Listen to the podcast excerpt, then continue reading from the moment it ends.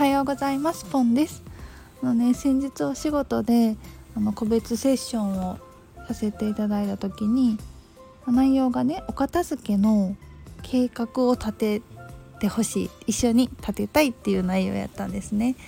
私はあのミニマリストだからお片付けすることも好きで得意ですしでその計画を立てるプランニングっていうのももう大好きで得意なんですよ。ね、お片付けとプランニングって似ていて物を整えるか予定を整えるかなので私とにかく整えるっていうことが大好きなんですよね。で年間計画も立ててるしそれを月間に落とし込んでそれを週間に落とし込んでそれを日日別に落とし込んでそうそうプランニングを日々していたりうんとライフプランで先数十年分のプランも考え、うん、ワクワク考えることがあったり、うん、年間の旅行計画を立てたり、まあ、日々、うん、あの日々のはあの副業副業のこの月にこういうサービス出そうかなってそういう計画を立てたり、まあ、そのサービスごとでこの日からじゃあ、うんと告知しだしてこの日には告知締め切ってとかそういうサービスごとの逆算プランを考えるのも大好きでもう好きなんですよねとにかく。だからまさかなんかこれがまあ苦手な方がいるっていうのは分かってたけどまさかでもそうやってお仕事になるこのプランニングするのが計画を立てるのが好きで得意っていうところがこうお仕事になるぐらいのものやとは到底思ってなかったんですよね。当たり前すぎて。そうでもそのお片付けの計画を立てたい立ててほしいっていうことで一緒に立てていったらなんかめっちゃもうフォンちゃんのおかげで明確になりました。私はこのプランニングっていうところが苦手やからそこを頼れてもうあとは目に見えてプランが立ったからあとは行動するだけなのですごく軽やかにできそうです。ありがとうございますって言っていただいたんですよね。であのインスタのストーリーズで私お片付けもプランニングも得意なんでお片付けプラン立てる相談会とかしようかなと思いますってすごい軽く投げたんですよで興味ある方いらしたら教えてくださいって投げたら3名の方が即リアクションくれくださったんですよね。そうで本当に自分では当たり前すぎて気づかない自分の好きで得意なこと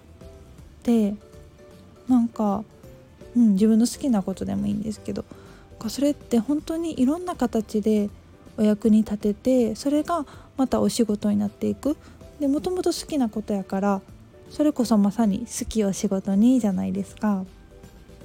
こうやって好きを仕事にって作っていくんやなっていうのを改めて実感しました。でなんか自分が好きでやってることって本当に当たり前すぎて無意識なんですよね。頑張ってやってるわけでもないし。うん。無意識にやっちゃってることってなかなか自分では気づきにくいんですよね。そうでねなうんとどうしたら気づくかなっていろいろ考えてみてなんか自分の日々のまたここもスケジュールになるんですけど日々の時間の過ごし方をフィードバックしてみるのはすごくおすすめです。自分が日々何に時間を使ってるかで多くの時間を割いてることっていうのはやっぱり多少好きなことやと思うんですね。好きやからこそ続くので。そうだから自分が時間を作ってること時間を使ってることは何かなって。自分が楽しく無意識でも楽しく続けてることって何かなって。その視点で自分のね暮らしを振り返ってみるとそこにねヒントがあると思いました。是非是非試してみてください。皆さんにとって当たり前にしてること。まああとで友達からとか人から言われるのもいいですよね。なんかそれってどうやってしてんの？とか私の場合はその片付けミニマリストに関してなんかどうやったらそんなにポンポン手放せるの？とかうんもったいなくてなかなか捨てられへんねんけどどうしたらいいかなとか家族にお片付けを促す方法ってどうしたらいいとか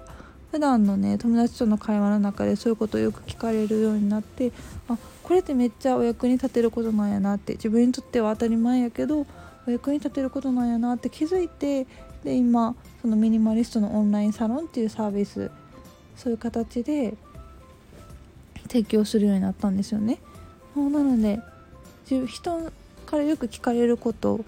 もうそこにすごくヒントはあると思います。うん、ぜひぜひお試しください。ではではありがとうございました。